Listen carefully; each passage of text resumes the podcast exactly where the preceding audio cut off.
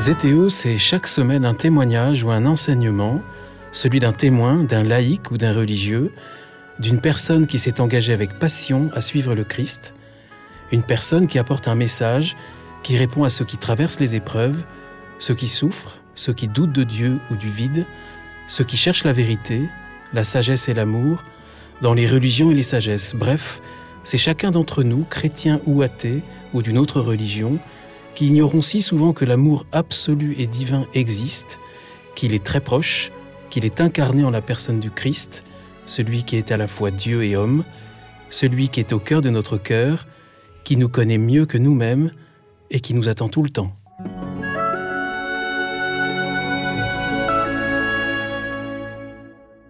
Bonjour chers auditeurs de Zeteo, bienvenue pour un nouvel épisode, je suis Guillaume Devoux et suis très heureux de retrouver, un an et demi après, une invitée qui avait ému beaucoup d'auditeurs, Hélène Machelon, bonjour. Bonjour Guillaume. Hélène Machelon, merci d'avoir accepté cette nouvelle invitation. Il y a un an et demi, effectivement, nous nous étions rencontrés à l'occasion de la sortie de votre livre témoignage, Envolé, dans lequel vous racontez votre expérience de mère après avoir vécu le deuil de votre enfant, victime d'une maladie génétique. Euh, cette année, vous publiez Flagrant déni. Cette fois, ce n'est pas un témoignage, c'est un roman, c'est important de le préciser. Et quand nous avons échangé il y a quelques semaines, vous m'avez dit « Le sujet de ce roman n'est peut-être pas destiné aux auditeurs de Zeteo. Euh, ». J'ai quand même reçu le livre, je l'ai lu. Je ne doute pas un instant que ce roman est destiné à un grand public, donc ça inclut aussi le public de Zeteo, même s'il traite d'un sujet très spécifique, puisque c'est le sujet du déni de grossesse, qu'on appelle aussi euh, la grossesse invisible. Alors, pourquoi, Hélène, avez-vous choisi ce, ce sujet, justement, qui est si rare ? Oui, vous voyez, j'ai pensé à tort que le sujet euh, pourrait ne pas vous intéresser, mais euh, en pensant que peut-être le sujet était trop intimiste, trop proche du corps et très personnel. Mais finalement, c'est un éditeur qui l'a porté et qui l'a choisi pour euh, le faire vivre. Oui, et puis le, alors le livre est sorti au début de l'année et, oui. euh, et il marche très bien, hein. Il marche, il marche, oui. Ouais, non, il y a des distinctions. Le Figaro littéraire en a parlé, il, des, des magazines. Mm-hmm. Non, il marche très bien. Et il traite donc d'un sujet. Alors, effectivement, certains auditeurs peuvent se dire « Bon, c'est pas un sujet pour moi », mais vous allez voir. En fait, c'est, ça, ça traite de toutes les relations affectives et les relations familiales. Ça traite des questions de sexualité entre parents et enfants. Donc, c'est vraiment un sujet beaucoup plus large. Mais évidemment, on va aborder ce sujet de la, d'abord du déni de grossesse, qu'on appelle aussi la grossesse invisible. Euh, Vous vouliez mettre ce sujet en lumière ? Voilà, en fait, c'est venu d'une conversation au cours d'un déjeuner avec une sage-femme. Mmh. Et elle m'expliquait que lorsque la jeune fille est arrivée à l'hôpital, elle avait un corps comme toutes les jeunes filles de dix-sept ans. Elle expliquait un cas, un cas, un cas, précis, un cas ouais. précis. En fait, le déni de grossesse, c'est un cas d'école. Hein. Mmh. Et euh, au moment où, la, où cette jeune fille sort du déni, en moins d'une heure, son corps s'est transformé en un corps qui allait accoucher de femmes de neuf mois. Mmh. Et à la fin de cette conversation, je me suis dit, c'est quand même gros, euh, pff, est-ce que, est-ce que c'est pas un peu exagéré ? Et j'ai commencé à faire euh, mes recherches sur Internet pour comprendre déjà d'un point de vue scientifique et, et médical ce phénomène. Et ensuite, j'ai été complètement affligée par le regard que portaient les gens sur ces femmes qui étaient considérées comme des, soit des écervelées, soit des menteuses, soit des folles. Et, euh, et donc, j'ai eu envie de, d'aller un petit peu plus loin dans les investigations. Mmh. Pour, pour comprendre. Et après, je me suis vraiment passionnée sur ce dont est capable de faire le cerveau. Le cerveau et le corps qui se liguent pour en fait protéger la mère et l'enfant. Parce qu'en fait, c'est, le déni de grossesse, c'est, un, c'est une protection. Le corps se met en warning, on va dire, pour protéger la mmh. mère et l'enfant. Il y a beaucoup de cas de déni de grossesse. Alors non, il y en a assez peu. Il faut mmh. distinguer le, le, le déni de grossesse partiel, mmh. c'est-à-dire une jeune femme à, ou une femme à six mois de grossesse se réveille en disant « je suis enceinte », et le cas de, du déni de grossesse total, qui est une femme arrive à l'hôpital, elle pense qu'elle a l'appendicite euh, ou des calculs rénaux, je ne sais pas, et elle est en train d'accoucher. C'est exactement le cas de Juliette dans votre exactement. roman. C'est le cas que vous avez choisi. Oui. Là, c'est vraiment au tout, tout, tout dernier moment. Ouais. Hein. C'est mmh. cinq cents cas mmh. en France par an. cinq cents cas par an. Voilà. Alors, quelle est, quelle est la, la définition en quelque... vous, vous venez de oui. le dire, le déni de grossesse, on appelle ça aussi la grossesse invisible. Mm-hmm. Alors, c'est à partir du moment où une femme porte un enfant et qu'elle ne le sait pas, qu'elle n'a pas conscience qu'elle porte la vie. Euh, il faut savoir donc que le corps et le cerveau se liguent et que le corps impose à l'enfant de se cacher. Donc, techniquement, Oui, parce que les auditeurs vont, vont rester incrédules en disant comment une femme peut être enceinte de neuf mois et ne pas le savoir. En fait, mmh. le, le, l'enfant... Oui, parce qu'elle oui. doit avoir quand même des manifestations, voilà, des, voilà. Retards, voilà. des retards biologiques et, ou des absences de règles, et des, des, des choses comme ça. Alors, je vous explique. Mmh. En fait, le, le bébé se loge droit le long de la colonne vertébrale, très loin derrière la ceinture, ceinture abdominale. Dans tous les cas ? Dans tous les cas. D'accord. Donc, en fait, la femme a peut-être pris... Euh, deux à trois kilos, mais en fait, deux à trois kilos ne, ne font pas qu'on est enceinte. Donc, ils se logent droit le long de la colonne vertébrale.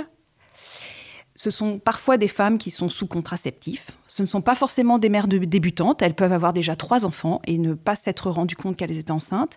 Et au moment où, à l'hôpital, l'enfant est trouvé, souvent quand, au moment de faire l'échographie, il faut souvent aller le chercher loin. Même pour le médecin, il faut aller le chercher. L'enfant est démasqué. Il sort de sa cachette, il glisse le long de la colonne vertébrale et vient se positionner dans sa position naturelle, qui est devant la ceinture abdominale. Mmh. Et donc, en quelques minutes presque, hein, moins d'une heure, elle a un ventre mmh. d'une femme de neuf mois. Mmh.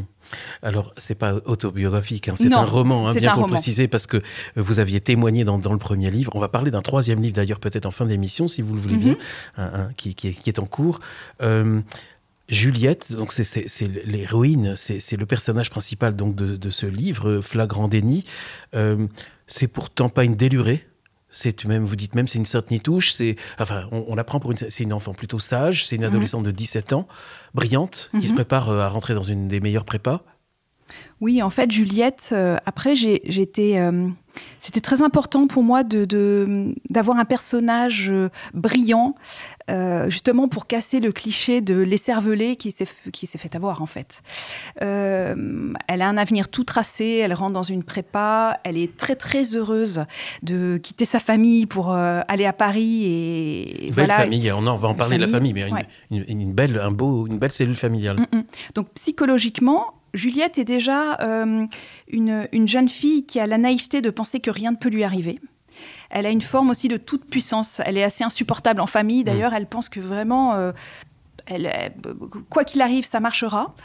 Et euh, au moment où, où, elle, où justement elle, elle accouche, pour elle, vraiment, cette grossesse est, est juste impossible, en fait. Elle est tellement impossible qu'elle, euh, en fait, qu'elle la balaye et qu'à aucun moment, elle n'a écouté son corps. Mmh. Alors, il y a une cellule familiale qui va être très secouée, c'est un vrai coup de tonnerre, qui va affronter l'épreuve avec les qualités et les défauts de chacun. Euh, Juliette, euh, euh, comment, comment est-ce que, dans son cas précis, vous pouvez expliquer son déni de grossesse ? Comment est-ce que, en fait, elle peut arriver le jour même ? Enfin, c'est, c'est la nuit, euh, c'est le matin même, je crois, elle va accoucher quelques heures plus tard, où tout d'un coup, on pense que c'est l'appendicite, elle a des violences, elle a des douleurs très violentes dans le ventre. Je crois vraiment que ça ne s'explique pas, en hum. fait. C'est...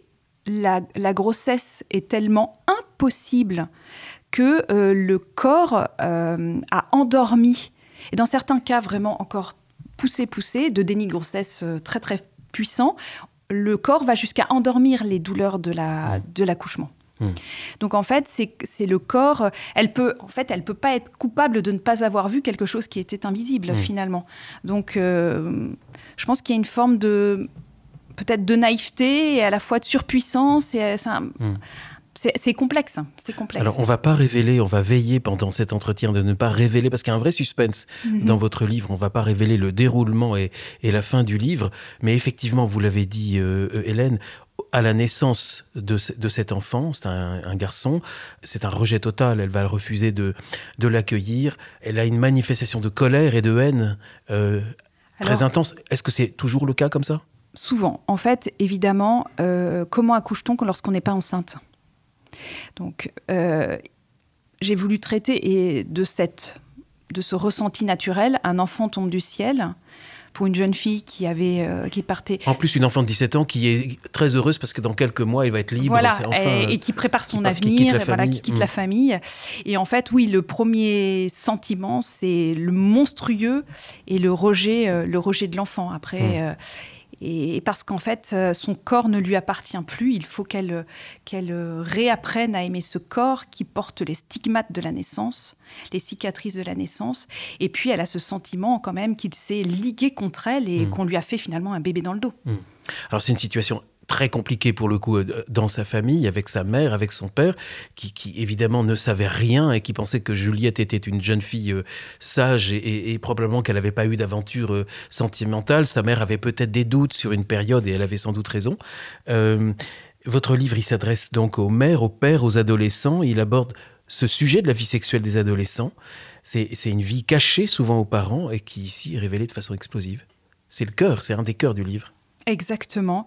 Euh, je pense au père notamment qui est euh, d'une pudeur euh, très très forte, Raphaël, et Raphaël mmh. hein, qui est euh, qui considère en fait que toutes ces histoires euh, de sexualité, de, de de corps appartiennent aux femmes et que lui au départ est, n'est pas concerné par tout ça. Mmh.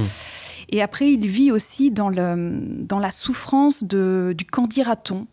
C'est-à-dire, que vont penser, parce qu'ils vivent dans un petit lotissement, et que vont penser les voisins, que vont dire ses amis, ses autres pères. C'est reconnaître en fait que sa fille n'est plus pure, qu'elle a été touchée, et qu'en plus de cela, elle a, elle a porté un enfant de, d'un homme qu'elle, qui ne lui n'identifie même pas. Mmh. Donc c'est la sexualité, et puis, mais c'est surtout la... Voilà, la, la pudeur, en fait, de, de réaliser qu'un jour, sa fille euh, n'est mmh. plus vierge. La mère, elle, Agnès, se doute. Hein, qui, qui, qui, enfin, elle a bien vu à un certain moment de l'année que sa fille euh, découchait. Et donc, euh, elle, elle, elle s'est dit, ouais. tiens, il y a peut-être quelque chose. Mais elle était pas, elle avait évidemment pas pensé que c'était allé aussi loin. Pour Agnès, c'est différent. Elle porte en elle la culpabilité de celle qui n'a pas vu, euh, qui n'a pas su protéger son enfant. Parce qu'en fait, le déni, dans cette famille, ce n'est pas que Juliette évidemment. Qui fait un déni. Mmh. Il y a... Toute la famille a fait un déni. Mmh. Et donc, il faut sortir de ce déni pour se réapproprier la famille et recréer une cellule forte autour, euh, autour de Juliette. La relation entre Juliette et sa mère est, est, très, est difficile. Est, est très difficile. Est très difficile. Oui. Euh, et depuis longtemps. Depuis toujours. Mmh. Parce qu'en fait, Juliette euh, n'est pas satisfaite de sa mère. Euh, Agnès est une mère au foyer euh, qui est heureuse d'être mère au foyer, qui, qui sa seule ambition est d'être là pour sa famille. Mmh. Et pour Juliette, ça ne lui suffit pas. Elle voudrait une héroïne, elle, elle voudrait, une star. Elle voudrait une star. Mmh. Elle voudrait euh, une, euh, une avocate des causes perdues. Elle voudrait une anthropologue. Elle voudrait une, une médecin, euh, une femme médecin urgentiste. En fait, voilà. Et donc sa mère, qui, qui, qui a l'ambition d'être là pour les siens, ça ne lui suffit pas. Elle n'arrive pas à être fière de, de sa mère. Mmh. Donc la relation entre elles est très très dure. Mmh. Comment vous-même, alors Hélène, qui êtes mère de trois enfants, trois euh, grands enfants déjà, enfin de, grands adolescents en quelque sorte, alors, il y a dix-neuf, quinze et huit. Qui, ah oui, donc il y, a, il y a un petit peu toutes les gammes, toutes les gammes d'âge. Comment vous avez revécu votre relation maternelle ou, et même la relation de couple en, en écrivant ce livre ? Alors justement, la, la question de la sexualité avec ses enfants, c'est quelque chose de... De, de, difficile, j'ai pas d'autre mot qui vient, même si c'est un peu... Je, je pense qu'il a été beaucoup plus facile d'écrire la sexualité de Juliette dans un roman et, euh, et de pouvoir parler de façon crue, avec des scènes d'accouchement, mmh. avec... Voilà. Je trouvais que c'était beaucoup plus facile que de parler de sexualité avec mes propres enfants, mmh. ça c'est sûr. Mmh. Euh, on, On voudrait être au plus proche, mais il y a quand même cette notion de pudeur très forte. Et je, chaque parent a une mission, et pourtant... Euh, Est-ce que vous, vous avez pas... réussi à leur faire lire, par exemple, le livre ? Non. Non ? Ils n'ont pas envie ou... Alors, mon grand a commencé, mmh. et euh, je pense qu'il a été euh, peut-être gêné de, de, de ce qu'il lisait. Oui. Et ma fille, pas encore. On attend encore un petit peu. Une fille de quinze ans ? Oui, j'attendrai mmh. peut-être... Euh, Encore deux ans. Et est-ce que ça a changé quelque chose, même dans votre propre manière d'aborder la question de la sexualité avec eux ? Alors avec ma fille, mais c'est vrai qu'avec mon fils, c'est beaucoup plus difficile. Mmh. Ce serait plus le rôle de votre mari, c'est vrai ? Je le pense oui et non, en fait. Je pense que je le... Oui, j'ai envie de dire oui, et pourtant, non. Il faudrait aussi que j'arrive à en parler de façon assez naturelle avec mon fils, mais... Mais ça veut dire quoi, parler de sexualité à ses enfants ? C'est aller au-devant ? Je pense qu'il faut aller au-devant, oui. C'est pas attendre qu'ils posent des questions, parce qu'ils peuvent non, ne jamais ne les poser. jamais poser de questions. Mmh. Et c'est peut-être ce qui s'est passé avec mon fils. Sachant que les questions ne venaient pas, on a peut-être laissé couler en se disant, euh, voilà, quand il sera prêt, il nous en parlera. Et en fait, euh, il ne nous en a jamais parlé. Donc c'est vrai qu'avec ma fille, pour moi, c'est plus facile de prendre les devants, parce qu'en fait, la sexualité vient beaucoup plus tôt mmh. euh, avec euh, l'apparition des règles, avec euh, les transformations euh, du corps. Euh, donc du coup, cette relation mère-fille dans la sexualité se fait peut-être de façon plus naturelle qu'avec un garçon. Mmh. Alors ce livre, on le lit, alors ça ne touche pas, je le disais tout à l'heure, que les... que les cas de, de, de, de grossesse invisible, c'est vraiment, on se sent tous touchés en tant que parents. Vous rentrez beaucoup aussi dans la, dans la, dans la psychologie de l'adolescent, parce que Juliette est une adolescente de dix-sept ans, et on va pas dire, on va essayer de pas dire comment se déroule le livre, surtout que vraiment on s'y attend pas. Hein. Moi, je, je savais pas du tout comment ça allait, ça allait finir.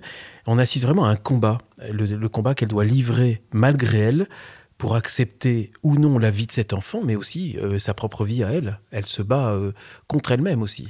Exactement. En fait, Juliette, euh, c'est ce que je disais tout à l'heure, elle, elle sort complètement euh, cassée en fait, de cet accouchement euh, non désiré.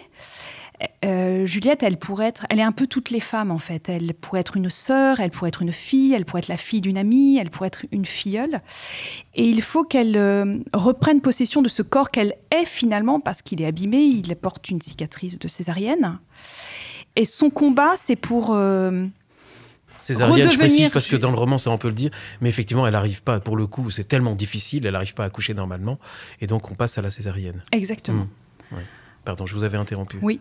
Alors du coup, voilà, c'est du, c'est ce que je voulais dire en fait, c'est que Juliette, elle se hait et elle, elle déteste ce nouveau corps qu'elle a, qui a changé évidemment. Et en fait, on en oublie le caractère surhumain et extraordinaire de ce qu'elle vient d'accomplir. Ah oui, Juliette, oui. Elle a dix-sept ans. Elle est brillante à l'école. Elle travaille énormément. Elle fait gagner son équipe de natation.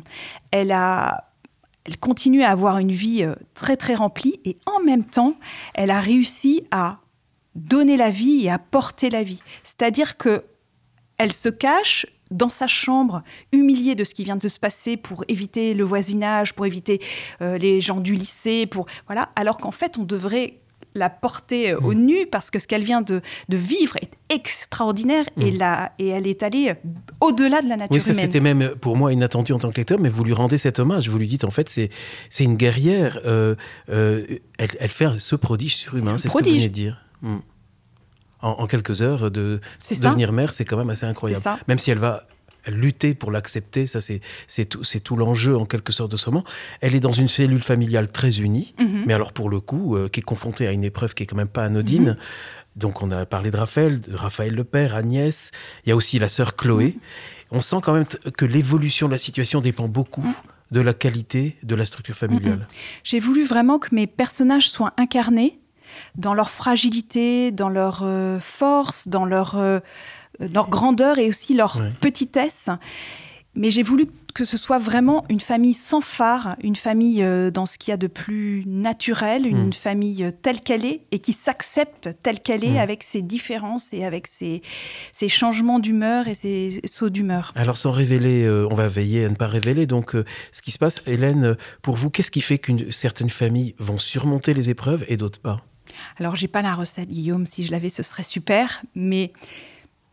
Je dirais qu'en fait, il y a des familles qui sortent du déni et qui regardent peut-être en face les choses et qu'il y en a d'autres qui, se, mmh. qui restent peut-être mmh. dans le déni. Donc, c'est peut-être sortir du déni pour justement euh, s'en sortir.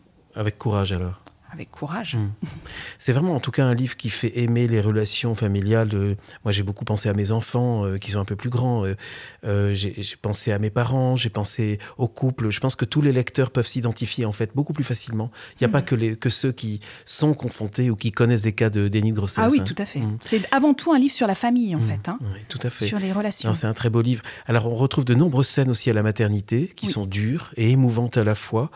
Il euh, y a notamment un personnage, il y a Aimée, qui porte bien son nom, c'est une soignante. C'est une sage-femme. C'est une sage-femme, et qui, qui joue un rôle important euh, auprès, de, auprès de la mère, comme auprès de la fille, auprès d'Agnès, comme de Juliette. Euh, on retrouve un petit peu ici, j'ai retrouvé un peu la, la, la, la, votre écriture avec Envolé, où il y avait quand même pas mal de scènes euh, d'hôpital. Mmh. En fait, l'hôpital, c'est un lieu de... de pauvreté extrême, en fait, on est nu sous sa blouse, là, on est... Et en fait, euh, dans cette mise à nu, euh, il y a toujours les, les soignants en fait qui, qui accueillent cette pauvreté. Et j'aime toujours beaucoup euh, leur rendre hommage. Mmh. Et, et voilà, c'est vrai que l'hôpital est un, est un lieu vraiment euh, de vérité, mmh. où on, on, on est tel qu'on est. Oui, non, c'est bien, c'est bien aussi de rendre hommage autant qu'on peut euh, euh, à, à tous, tout, tous ceux qui se prennent soin des autres, et mm-hmm. notamment dans, dans les hôpitaux.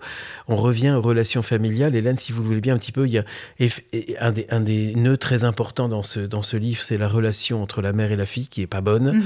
Euh, vous avez cette, cette citation, il y a des très, très belles, une très belle écriture dans votre livre, et là, par exemple, celle-ci, « Mère et fille étaient deux cœurs hémophiles qui se perdaient ». Eh oui. On a parlé de la relation mère-fille, on a parlé de la relation avec le père. Il y a le père aussi, il y a une belle phrase que j'ai re- retenue, mm-hmm. que j'ai lue. Il cachait bel et bien quelque chose sous sa barbe, une lèvre tremblante et un sourire embarrassé de chef de famille dépassé. Ouais. Les chefs de famille sont souvent dépassés. C'est ça, c'est toujours cette notion de pudeur et de... Oui, le chef de famille qui a l'impression de ouais. tenir... En fait, il est de... le pauvre homme, il est dans une maison où il n'y a que des femmes. Ouais. Donc en fait, je pense qu'il est... Peut-être, euh, il est déjà au départ du, mmh. du livre très absent. Il doit retrouver sa place. Oui, il n'est même pas sur place. Il doit revenir c'est d'Ardard ça. En avion. Donc, euh, mmh. donc, c'est beaucoup pour un seul homme. Oui, en plus, parce qu'on n'a pas parlé de Chloé, mais c'est donc la jeune sœur, elle qui est plutôt exubérante. Complètement. Mais et qui elle... joue quand même un rôle positif dans le livre. Elle, elle est toujours positive. Toujours positive. Mmh. Et tant mieux. Donc, euh, entre sœurs, là, elles peuvent s'aider. Il euh, y a une autre scène importante près d'une balançoire. Mm-hmm. Et ça m'a fait penser à Envolé, bien mm-hmm. sûr, qui était la couverture, d'ailleurs, d'Envolé. Peut-être que la balançoire euh, est le symbole même de l'enfance. Mm. De... Cette notion de tout est possible. Avec d'insouciance, ses... en quelque sorte. Voilà, d'insouciance mm. de et de ces envolées, mm. justement, vers oui. le ciel. Et on a toujours aussi, au moment, vous savez, où on, où on se balance, où on prend une grande vitesse, où, euh, où le corps se décolle légèrement de la planchette et on mm. se dit « Ouh !» Et mm. on a l'impression voilà, de, de, de s'envoler. Donc, mm. je pense que pour moi, c'est vraiment l'insouciance mm. de l'enfance. Une belle trouvaille dans, pour moi dans, dans le roman, je ne connaissais pas. C'est, c'est une scène forte quand Agnès, la mère, elle propose un jeu en famille un peu spécial. C'est en fait un art japonais ancestral qui consiste à faire renaître un objet cassé. Ah oui, oui. Oui, alors c'est le, ça s'appelle le kintsuki. Alors je suis désolée, je ne suis pas première langue en japonais, donc je dois le prononcer assez mal. Mais c'est un, l'art, en fait, de sublimer le cassé. J'aime assez parce qu'en fait, il y a un côté fortuit. Quand on casse une, une assiette ou un vase, on ne sait jamais si ça va être en deux morceaux ou en cinquante morceaux. Et c'est un peu comme la vie, en fait, qui nous, je sais pas, qui nous mène, qui nous malmène. Et on, voilà, on est, on est rejeté sur la plage et on ne sait pas bien si on est encore vivant. Cet art répare et sublime la casse. Et la cassure se transforme en... La faille, en fait, se transforme en fil d'or. Mmh. Donc, il y a un esthétisme très fort. Il y a le côté fortuit aussi. Il faut s'abandonner euh, à ce qui va arriver. Et le côté... Finalement, tout est réparable. Tout est réparable. En tout cas, Agnès va, va à, à cette euh, astuce, cette en intuition, quelque sorte. Elle, cette a intuition. Elle a cette intuition que tout est réparable. Tout est réparable. Alors, on en a parlé là déjà un petit peu, euh, Hélène, pendant notre entretien. On voit beaucoup la difficulté de communication et, et de relation dans une famille. Vous posez cette question, pourquoi est-il difficile de se dire les choses simplement ? Il y a une autre citation, euh, je vous cite... Pourquoi fallait-il qu'ils se comprennent si mal que dans leur bouche, les mots aient toujours un sens différent ? On parle des, des personnes de la même famille. Alors qu'ils partageaient leur quotidien, ils s'épuisaient à se chercher sans se rencontrer mmh. vraiment. Pourquoi c'est si difficile en fait ? Parce qu'en fait, je crois que le mot en lui-même n'a pas la même saveur, n'a pas le même goût dans toutes les bouches. Donc en fait, on essaie de se comprendre au mieux, mais il y aura, il y a toujours ce, ce décalage. Et puis après, l'enfant en construction peut se construire contre, et donc du coup, on ne se retrouve pas toujours. Et mmh. le risque est d'être, de vivre ensemble, en parallèle, sans jamais se rencontrer. Mmh. C'est toujours en fait difficile d'exprimer son amour aux gens qu'on aime, à ceux qu'on aime le plus. C'est étrange.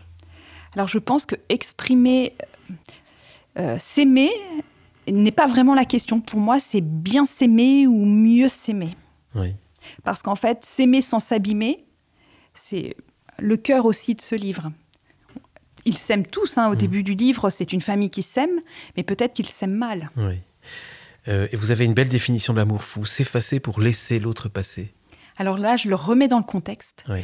Euh, Juliette, y a le, la famille a pris feu, donc en fait, Juliette a besoin, le temps de sa convalescence, que tout le monde s'oublie pour la faire exister.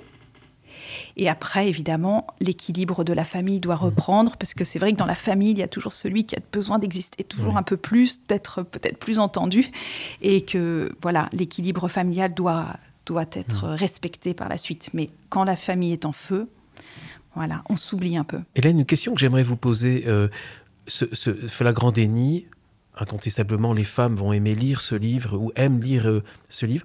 Est-ce que vous avez ré- des réactions d'hommes ? Parce que je pense que ce n'est pas un sujet très facile pour les hommes. Alors, les hommes sont surpris parce qu'en fait, si c'est difficile pour une femme de considérer qu'une autre femme est enceinte jusqu'à ses neuf mois, elles peuvent finir par, euh, par l'incarner ou à le, finalement par l'accepter. Et les, pour les hommes, c'est vraiment quelque chose d'impossible. Donc, il mmh. y a ce, ce regard... Euh, complètement, euh, ça leur paraît complètement fou. Et après, lorsqu'ils lisent le livre, euh, ils ont le sentiment de, de, d'avoir appris des choses, en fait. Mmh. Et, euh, et de mieux comprendre, euh, finalement, le, le corps des femmes et de leurs filles. Mmh. Donc, il y a un premier passage où il y a une raideur qui se fait. Et après, ils sont euh, aussi fascinés parce qu'en fait, les hommes ont aussi envie de savoir et mmh. ont aussi envie de mieux comprendre. Bien sûr. Vous me parliez aussi de raideur chez les vingt-cinq trente-cinq, mais on ne pourrait pas en parler plus parce que ça dévoile la fin.